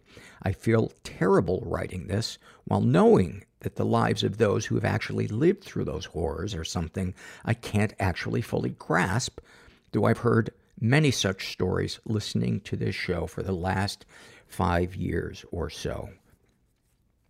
Sexual fantasies most powerful to you. Like I said, I just want to be dot dot dot coddled, I guess. I want to be with someone that makes me feel safe enough to just completely let my guard down and for them to just take charge of me and tell me what to do. I have a serious praise kink. I want to be told what to do and reminded of what a quote, good girl, unquote, I am for having done it. Then I just want to lay back while my partner does whatever they want to me, while reminding me the entire time that I'm, quote, their good little girl, unquote. Then I just want to curl up in their arms and feel small and protected. Writing this makes me feel like a bit of a pervert. I'm also pretty turned on. Where the fuck does this come from? I think it sounds really fucking sweet. I do. And it, it makes me kind of feel sad that you that you shame yourself for something that's so human and so I mean, is there anything more beautiful than wanting to be held and loved and seen and accepted? Um, what, if anything, would you like to say to someone you haven't been able to? To my dad, I love you, and if it wasn't for your friendship, I probably wouldn't have made it to as old as 21. I know you'll probably never see me as your daughter, but I can tell you honestly that every single time you and I set off on some bird watching adventures or just sat in the garden that we planted together, drinking beer, watching the hummingbirds, and listening to music, those were the only happy moments of my childhood and young adulthood. And every time, whether or not you could see it, you were sitting next to your daughter. I was fantasizing about it, having been born a girl instead of a, instead, having been born a girl instead it of a boy. I think there's a typo in there. Every time I just never told you. It doesn't help that you're misogynistic as fuck and you make so goddamn many sexist comments that I can't tell if you're joking or not, or if you ever were. It's hard to tell if you're joking when you say things like women are inferior creatures, even though it's been out. I've been out to you for years and I'm standing right next to you. That is some really fucked up shit. And I don't think you need to point to some, you know, being raped or something else. I mean, super fucked up, the stuff that your dad is saying. And it doesn't have to be dramatic or something that you can take somebody to court over. What, if anything, do you wish for? I just wish to have been born the quote, right, unquote gender. Having to constantly fight so hard to have what most people don't think twice about is exhausting. Life is hard enough no matter when and where you're born. This whole being at war with your basic anatomy all the time thing is too much. It sucks having an adverse reaction to the physicality of one's own body. It sucks feeling like shit for not having periods or being able to get pregnant. In the parentheses, because for some reason the emotions I feel at not being able to bear my own biological children are fundamentally different from those of cis women? Question mark. Um, I feel constantly on the outside of humanity. I'm not woman enough to be a part of womanhood, and I'm not man enough to be a part of manhood. Not that I'd want to be. It's just a weird outside. I'm just a weird outsider. Always. Have you shared these things with others? I've been in therapy for years, but I've never touched on anything deeper than figuring out gender stuff. That's what moved me to get into therapy in the first place. I've only recently come to realize that I may have some deeper problems than I thought. Though honestly, I'm a very open person as a matter of my personality, and not much about what I've written actually bothers me outside of just telling my dad how I feel. I just wish I had firm answers for feeling as fucked up as I do. But even that phrasing feels juvenile in a way. How do you feel after writing these things down? Relieved. I've never actually written these thoughts down before. It feels good to see them actually written out. Thank you for that. I appreciate that. And I suggest this often, but um, maybe in your next therapy session, playing portions of this uh, for your therapist if it's hard to put into words. And then maybe getting your therapist's feedback on a way to convey any of this to your dad if they feel like that's a safe or, or healthy choice. I don't know. I'm not a therapist, but I did cook chicken on basic cable. Hello. And speaking of hello, this is an email that I got from Zane, and he writes, Hello, I hope you are well. I have gone to your website and read several blogs, and I feel they touch the realm of my profession and expertise. I genuinely appreciate the awareness you are creating with the meaningful content on your website. I would very enormously like to be a part of it through guest posting. posting. I'm Zane, and I'm a digital marketer and technical writer. Uh, well, first of all, uh, Zane, I want to congratulate you on building your profession's realm. That's a hugely large undertaking. And then I very enormously appreciate you reaching out. Um, it's incredibly largely considerate. Um, and should I decide to move forward, I will hugely behemothly send an email to your profession's reality. And then finally, these are some loves filled out by Vigilante Beauty. And uh, they write, My youngest daughter's excitement when I pick her up from school and she runs to me while simultaneously yelling, Mommy. I soak that up. When my oldest daughter hugs me, she's not usually a hugger, so it's a big deal taking long drives and getting lost whenever possible. Windows down, good loud music, singing my little heart out. If I'm not in a music mood, I love listening to the podcast. I'm so grateful for this podcast. And visiting the dispensaries when I drive north to visit family, and being under a clear sky on a full moon, crisp, cool air, no light or sound pollution, so the stars are big and bright. Love it. Thank you to everybody who takes the time to go fill out surveys. Um, if you've never done it, that would be an awesome way to support the podcast. Uh, our website is mentalpod.com. Another way that you can help the podcast non financially is uh, subscribe to it, whatever your uh, podcast listener is, podcast player. Um, yeah, hit subscribe and download. Download all the episodes. That would definitely help. Um, you, I've been getting nice feedback that you guys enjoy the music that I make uh, running at the end of the podcast. Uh, so this is a uh, song I did called Abby Bongos, and I hope you enjoy it. And we'll see you next week.